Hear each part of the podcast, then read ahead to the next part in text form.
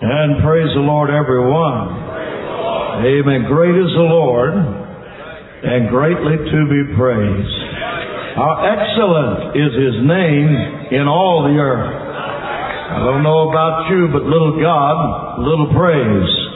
And this is the people of a great big God. There ought to be much praise in this house for our great Lord and King. Praise the Lord. Amen, amen, amen, amen. Praise the Lord. Praise God, praise God. You may be seated. I would like to say that I was so blessed last evening by the ministry of the Word of the Lord and the touch of God that was prevalent in this house. And I feel good about what God is doing. I've seen preachers that I haven't seen in years, and I've seen such a cross section of uh, apostolic ministry, and it just makes me feel good to see this wonderful gathering of good men of God and their wives and families in this place. Amen. Somebody said that uh, few there be, and I understand that, but I am appreciative of every one God, Jesus name, apostolic holiness preacher still holding the line today. Praise the Lord. Amen, amen. Uh, one of the first uh, cautions that I guess a preacher has to have when he addresses a congregation is to know his audience. And uh, usually we are a mixed multitude with saints and and every preacher here knows the most difficult sometimes uh, congregation to preach to is preachers and to teach to maybe. And after all, I would like to say this: I'm really uh, not coming to teach you anything as far as that goes, but uh, I would like to refresh with you some things. Because what I'm going to say, you know already. But you know, it's good sometimes not to have to teach people amazing grace all over again, that they can sing along with you. I'm just asking you to help me today with me. Would you do that? Praise the Lord. So you're not probably going to hear anything new. It's just going to be a resounding of what we all believe and stand on. Amen. Praise the Lord. And uh, God help us here today as we endeavor to do just that. I would like for you to take your Bible, so I do not encroach upon uh, our next speaker's time here. If I can get this gizmo loose. And if you'll be turning to First Peter, the book of First Peter, chapter one, and let me preface what I am attempting here in the Holy Ghost today, at least what I've felt in God.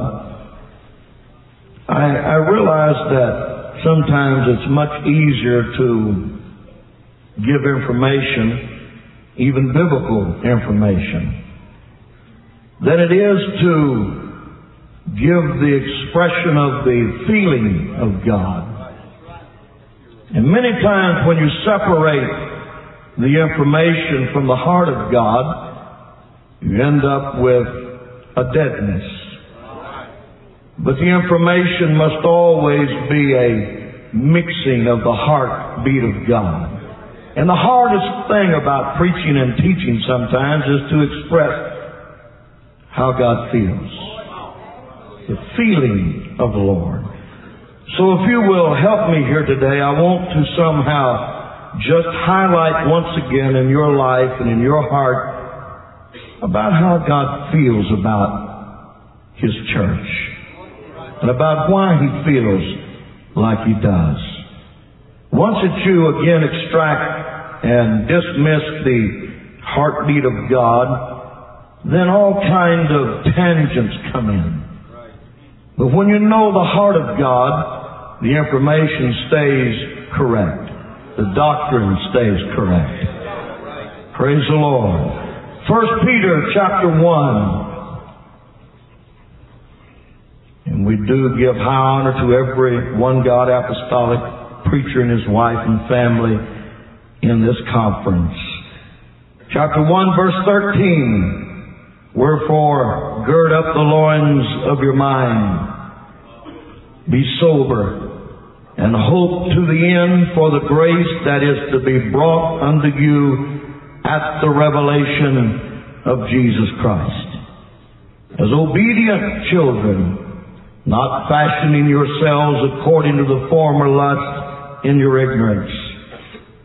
But as he which hath called you is holy, so be holy in all manner of conversation, because it is written, Be holy, for I am holy. And if you would like to flip back into the Old Testament, find in the book of Exodus in the 34th chapter and the 14th verse. It reads, For thou shalt worship no other God. For the Lord, whose name is jealous, is a jealous God. Amen. For it is written, Be ye holy, for I am holy. And Exodus is just one incident that tells us that not only is he just jealous, but his name is jealous. He is a jealous God. Combining here today for the next little bit of time, again, I would like to try to bring to you the expressed feeling of God about this holy jealousy of God. A holy jealousy of God. There is no way that you can separate those two things. He is holy and He is a jealous God. And His jealousy is a holy jealousy. God is the only one that can have jealousy and it be 100% holy. Hallelujah. Amen. If you would help me now as we go to the Lord and ask that He would somehow touch my heart, my mind, your heart and your mind in Jesus' name. God, we thank you today.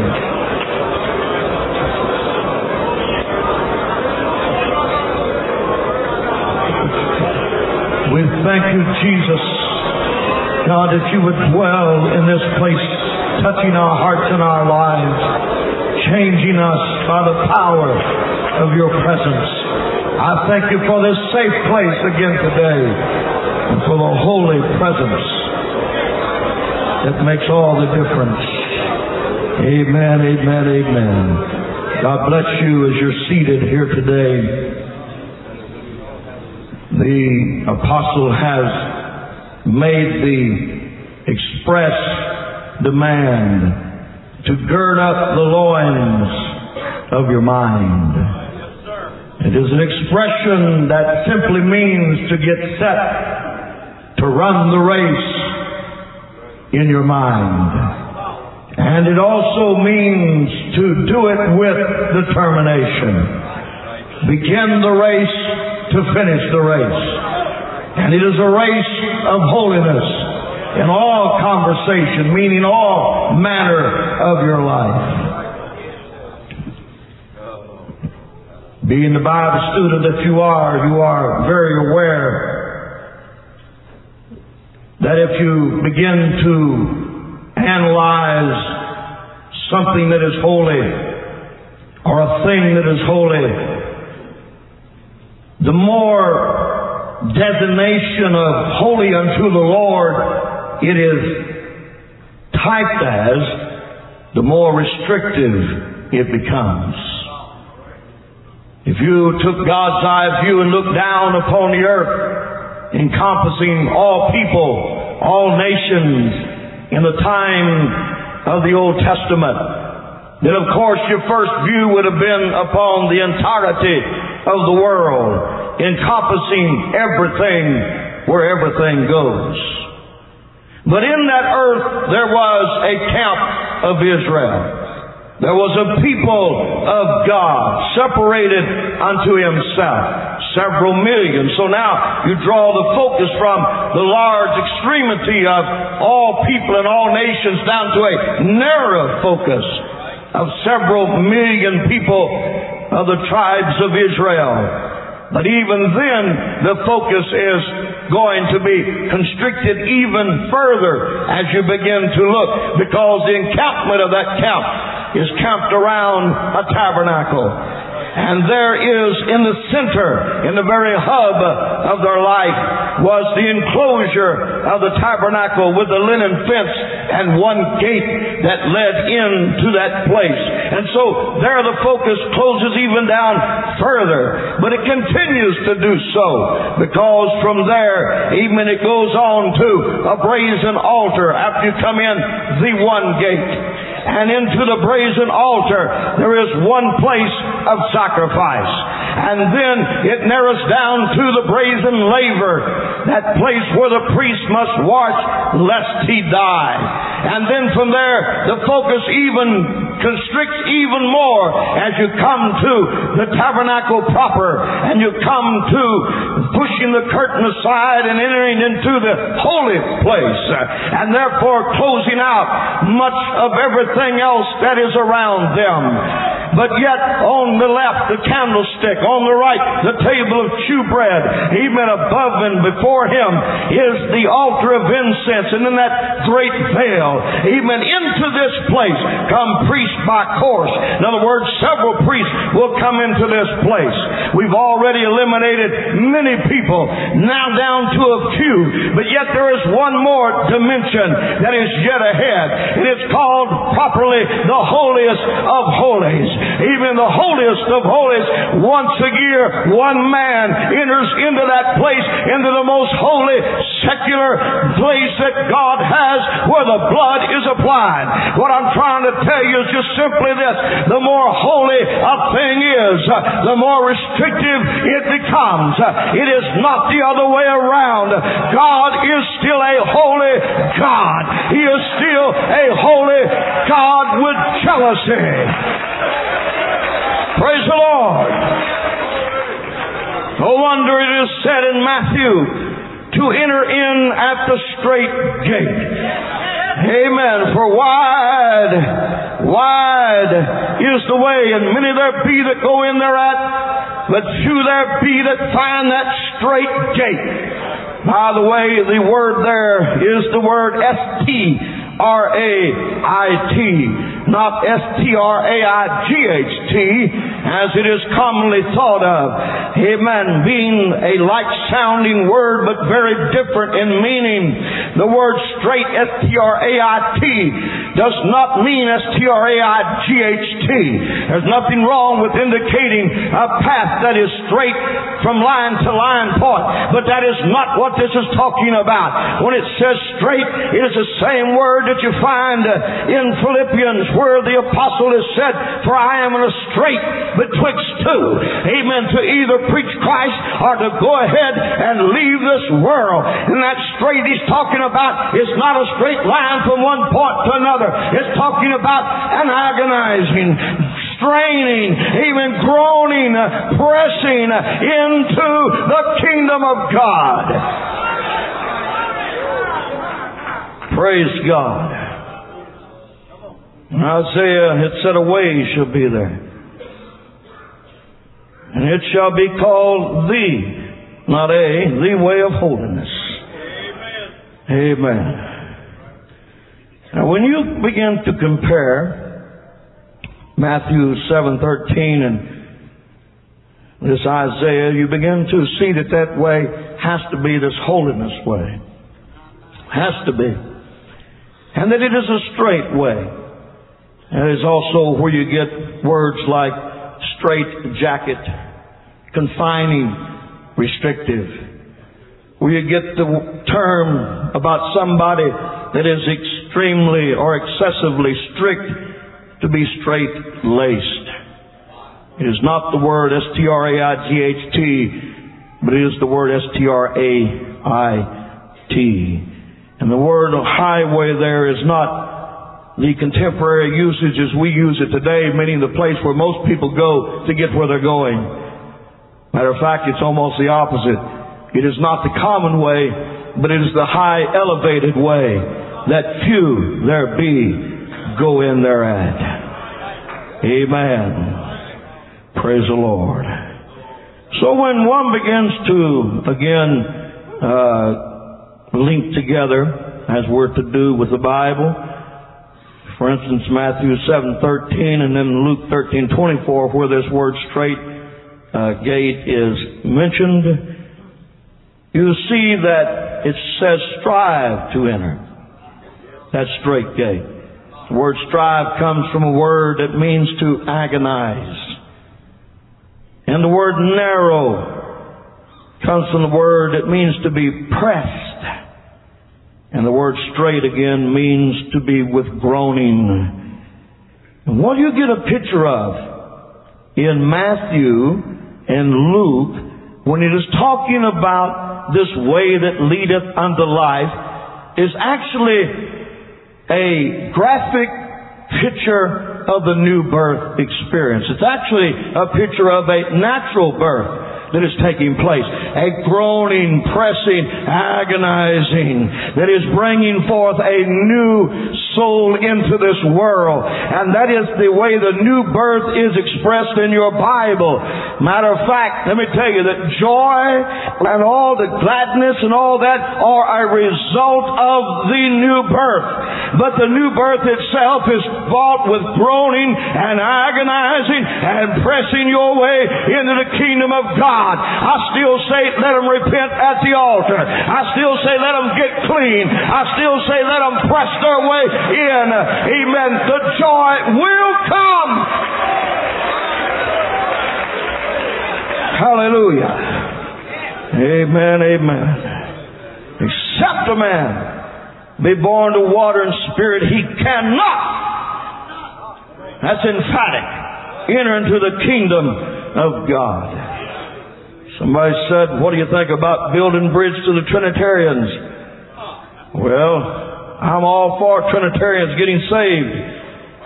Aren't you? I like to see the altar full every time you go to church with somebody that needs the Lord. Amen. But you know what? A bridge always brings to my mind something that goes over the water. And what I say is let them come through the water in Jesus' name. Don't build a bridge, bring them across the river of Holy Ghost baptism in Jesus' name. Well, praise the Lord. We're not going to bypass anything. This is still a one God, Jesus' name, apostolic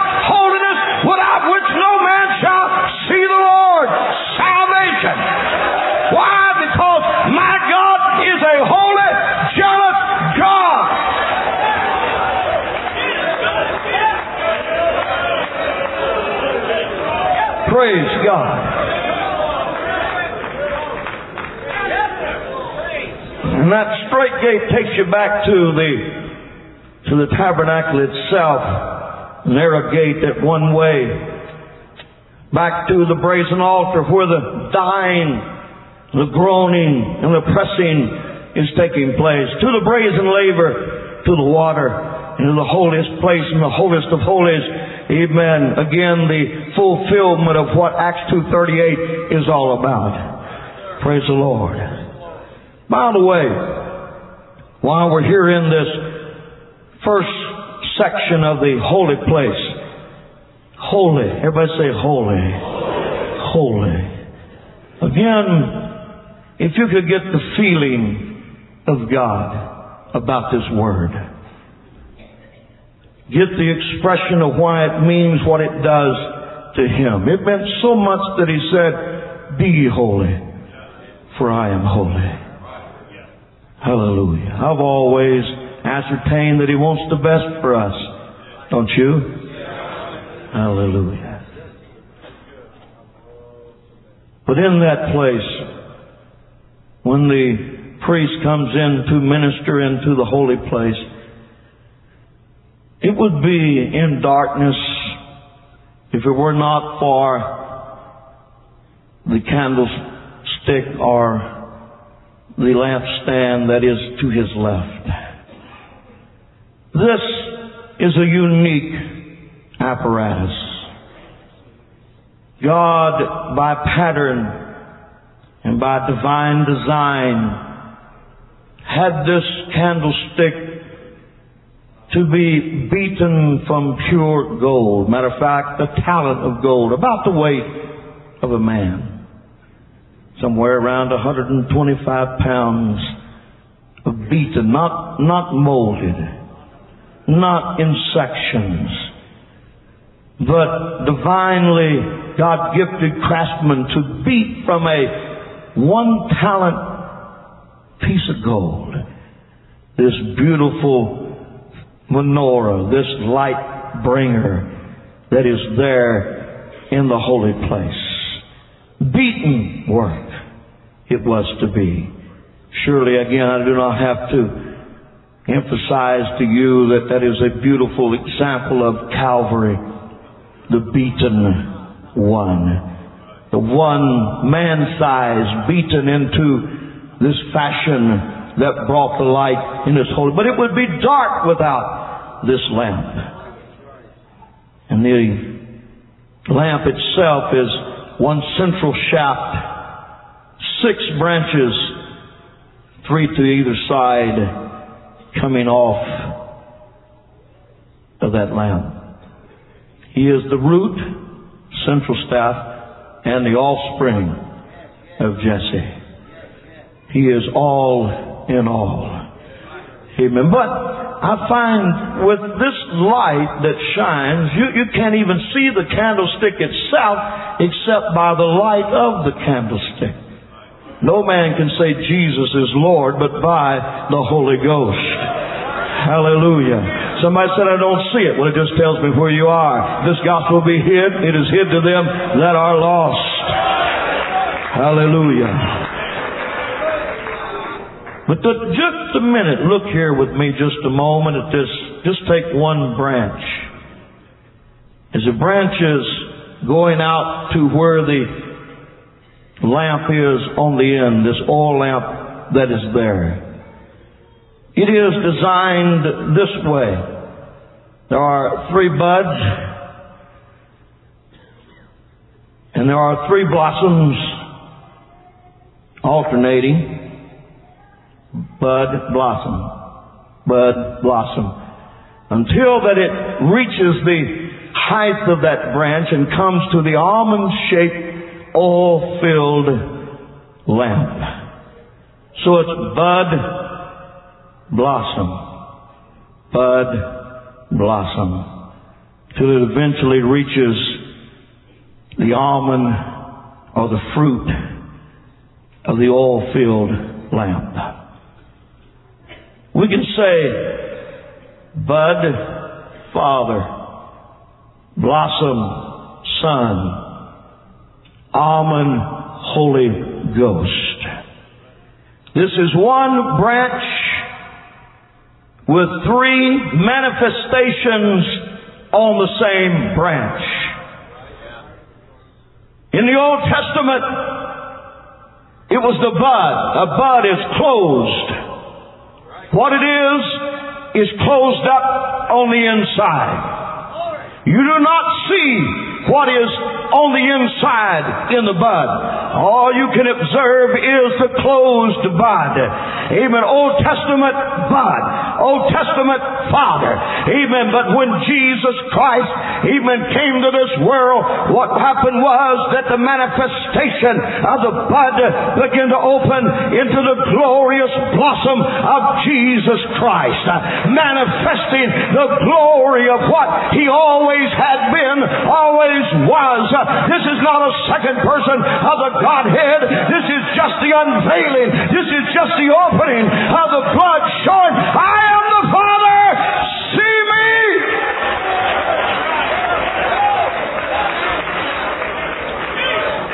Hallelujah. But it's bud, blossom, and then almond, Everybody knows enough horticulture to know, even first the bud, closed, keeping secret until the time would come where things would move upon the system of that branch and open up the blossom. But the blossom is not the end of the story, even because now there's yet one more manifestation waiting upon the branch. But for it to take place, the blossom must die. The blossom must cease to exist. Even when it does, it brings forth the fruit of the almond. Amen. Father, Son, and Holy Ghost. Jesus Christ is the Father. Jesus Christ is the Son. Jesus Christ is the Holy Ghost. Even these three are one. Well, praise the Lord. If I go not away, the Comforter cannot come. I must go to Calvary. The bud came, opened into the blossom, and we revealed and saw the glory of God. Amen. Thank God the fruit of that blossom that went to Calvary even now is manifested in the church as the oil filled lamp, hallelujah, that still lights every man that cometh into the world. I'm glad I know who the light of the world is. I'm glad I know who the bud is, who the blossom is, and who the almond is. That's why we baptize in the name of the bud, the blossom, and the almond. In the name of Jesus Christ.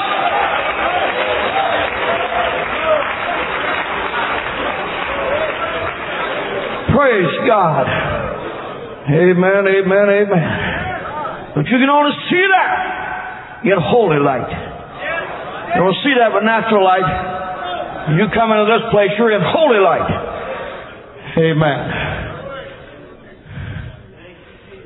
That's the reason a lot of folks don't see a lot of things. Is they're in the wrong light. We're living in the hour of the logician where logic rules as king. I've never seen so much logic destroying biblical doctrine in all my life. Hallelujah. Logic appeals to the natural intellect of people. But I'd like to tell you here today, there are still some things that are not logic bound in this Bible. They're still of faith. They're still of the Word of God. Some things are just simply, just because Jesus said it,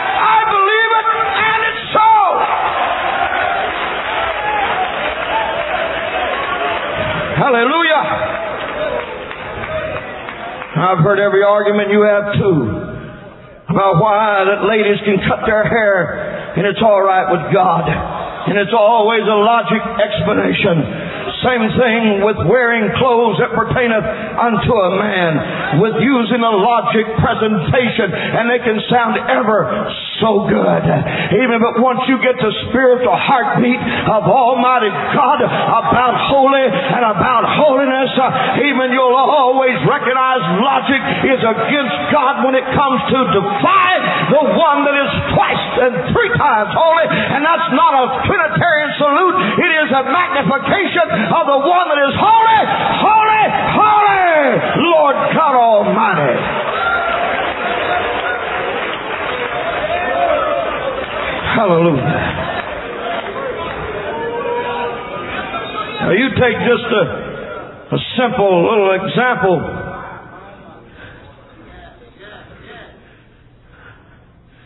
Of those of you that had the misfortune of having a Ford.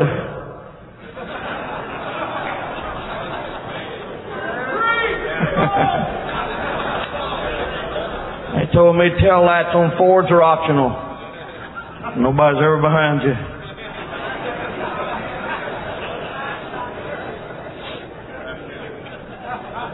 But you know what?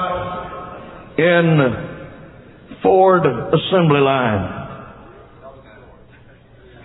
they bolt together transmissions, engines, wheel bearings, fenders, windshields. Somewhere on there, I'll guarantee you this. There is a fellow that his job is to put that blue Ford marker in the grill. Oh, yes, it is. Now, come here, Mr. Logic Thinker. Engine, I can see where we need it. Tires, see where you need that. Fenders, sure. Windshield wouldn't want to drive without it.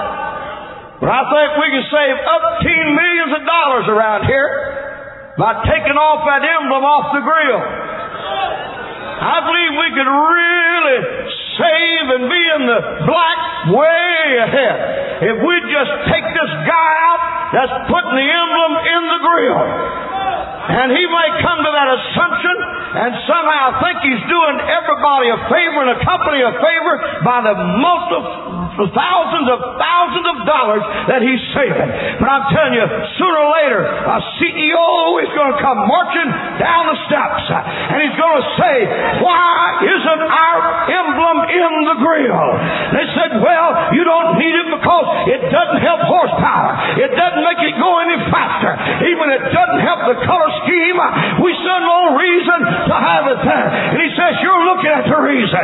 Even this is a Ford product and it's going to have a Ford name on it. It's not put there even for the consumer. It's put there for us. It's put there for Ford. Let me tell you folks something. God still has some things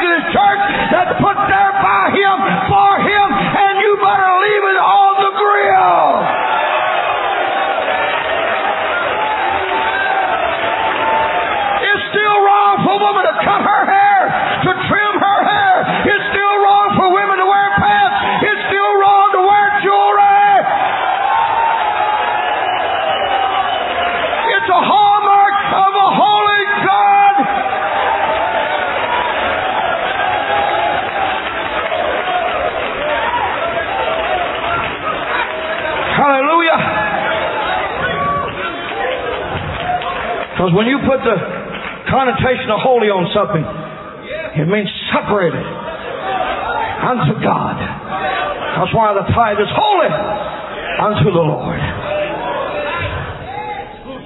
Amen. He said, Be holy, for I am holy. I'm not talking about just a transmission of information here. I'm talking about getting a feeling of an actual attribute, even beyond that. This is the primary characteristic of God, is holiness. It's a hallmark of God Almighty. Bible never says, and we all know that God is love. Bible never says, love, love, love. God is love, love, love. We know He's merciful, but it never says God is mercy, mercy, mercy. But it does say He is holy, holy, holy. Hallelujah. And that again is not a Trinitarian salute. That's not one for the Father, one for the Son, and one for the Holy Ghost. Even That is a superlative degree of holiness. That's the third degree of emphasis. Even The Holy Ghost is said, I want you to say not just holy, but I want you to say that the Lord is holy, holy, holy.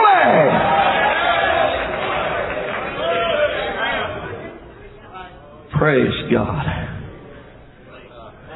Every time I, again, if you could, if you could understand a little bit of the heartbeat of what I'm trying to say, I'm not trying to teach you anything new. But again, if we could refresh the feeling of heart holiness in our lives. Hallelujah.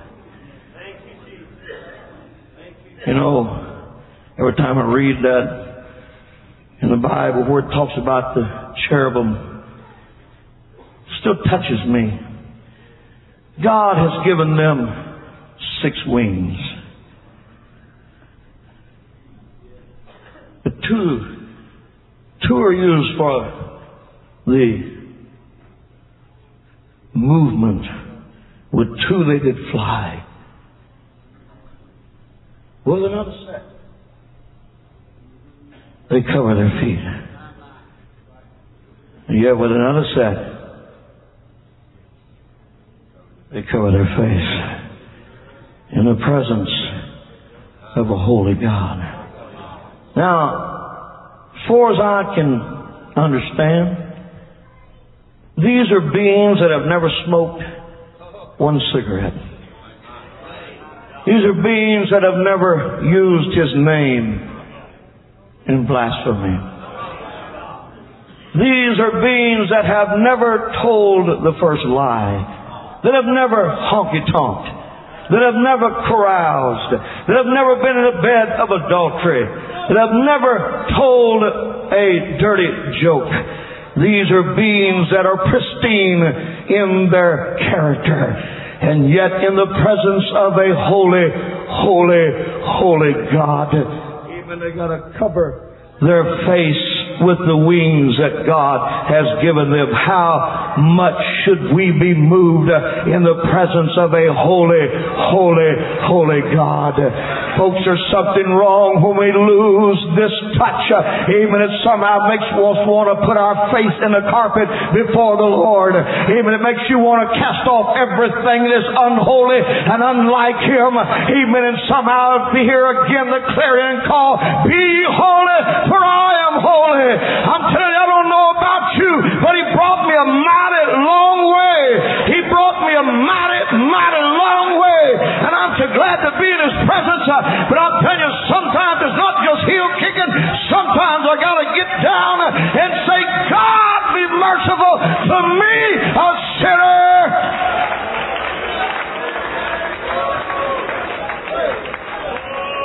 Praise God. I got to hurry here. Amen. His name, not only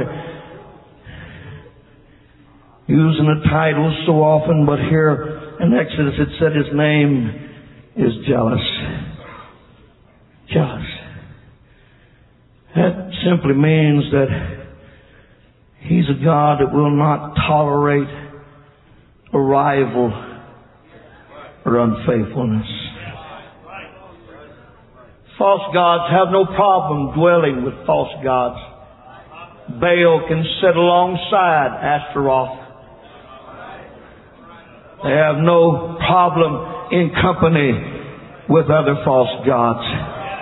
But when you set a Baal in front and bring God into the same place, somebody's going down. I'm saying we cannot coexist with people that believe that there are three persons in the Godhead. I'm telling you, it will not work. We want them saved, but to save them is saved like everybody that sat on a bar stool, everybody that walked any other avenue of life. It's still repent and be baptized, every one of you, in the name of Jesus Christ for the remission of your sins, and you shall receive the gift of the Holy Ghost. Is not the way it still says in your Today?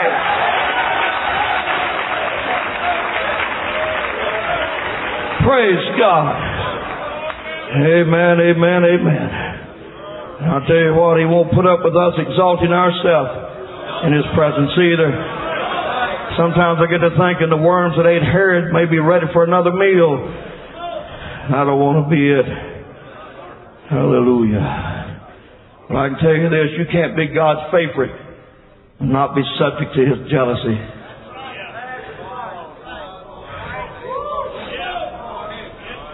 his world. You know, I, I thought somebody said to answers, and that's true. But sometimes I just like to be among people asking the same questions. You know what I mean? Hallelujah. Is worldliness still a sin? Hallelujah. Worldliness is just the sin of allowing your appetites and ambitions or your conduct to be fashioned according to the world's status quo. In First John it says, For all that is in the world, the lust of the flesh, that means to have. The lust of the eyes, meaning to see. And the pride of life, meaning to be, is not of the Father, but is of the world. Hallelujah.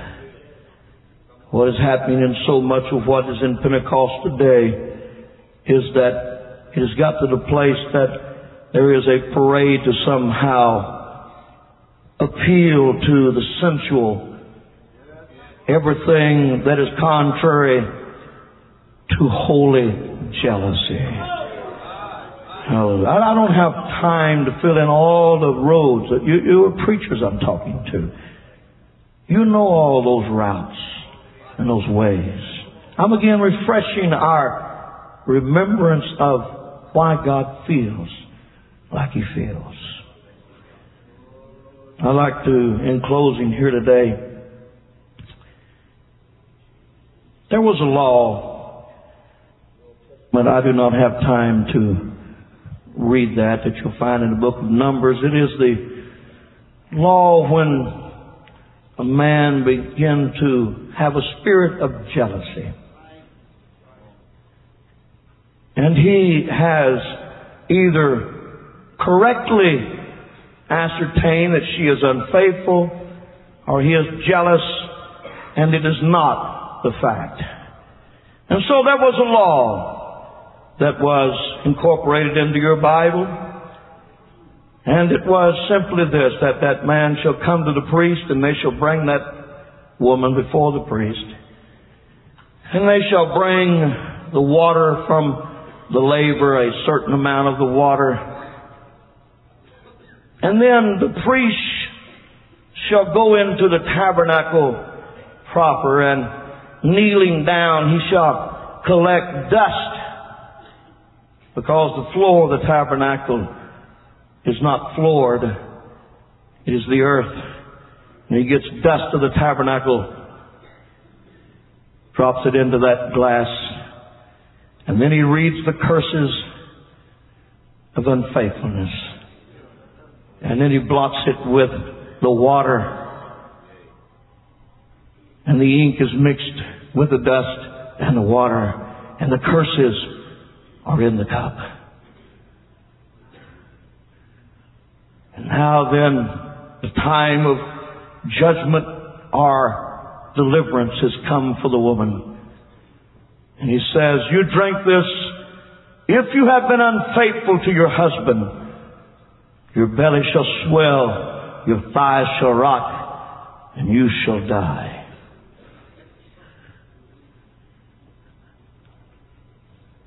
That was law. Flip the pages through time. Somewhere maybe in John, long way back from Numbers or ahead. All of a sudden, Jesus sat teaching and into the crowd there comes several men pushing a woman before them. And they approach Jesus and say, we caught her in the very act. The word says to stone her. What do you say? And one of the most strange actions of Jesus Christ takes place.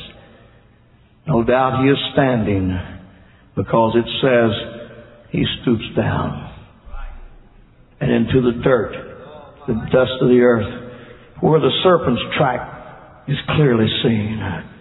Earthly of man, dust to dust.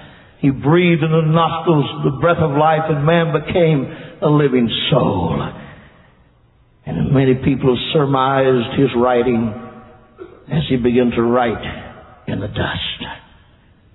Could it be the curses of unfaithfulness?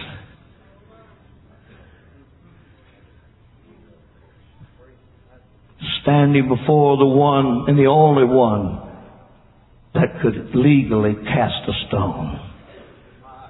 But you know what he did? They brought a perfect example of themselves to the real jealous husband, which was Jesus Christ. Hallelujah. And he began to write into the sand but just a little bit later, he is in the garden and saying, Father, if it's possible, let this cup, which surely should be their cup, the cup of unfaithfulness, the cup of transgression, the curses that will damn all the world, even because of their transgression and faithfulness to Almighty God. Amen. Let this cup pass from me, but not my will, but thy will be done. And this time it is not the unfaithful wife that takes the cup of cursing, but it is the a jealous husband. This is the holy jealousy of God, even that he would love so much that he would take the very cup of cursing and drink it down himself. Even for an unfaithful world, for an unfaithful people, for a people that have transgressed and sinned against him. I mean you, sir. I mean you, ma'am. I mean me. He drank it down every foul, dirty thing we've ever did that we should have been cursed and died for.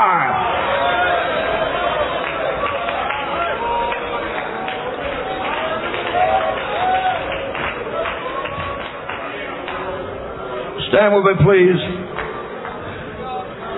What I'm saying is this. That the jealousy, holy jealousy of God was manifested on Calvary. And no wonder the apostle exclaims, For I'm jealous over you with a godly jealousy. For I have espoused you to one husband, that I may present you a chaste virgin to Christ. Oh, the beauty of those that will partake of the one that took the curse. Handwriting marked away. That was against us. When I could have drank it and been in hell already. He loved me so much. Revival is still for the people that know the holy jealousy of God. That's why we reach for the sinner. That's why we preach to them not to join our club. Amen. But to know this great, divine, wonderful, glorious power of a mighty God that is jealous over you with a godly jealousy.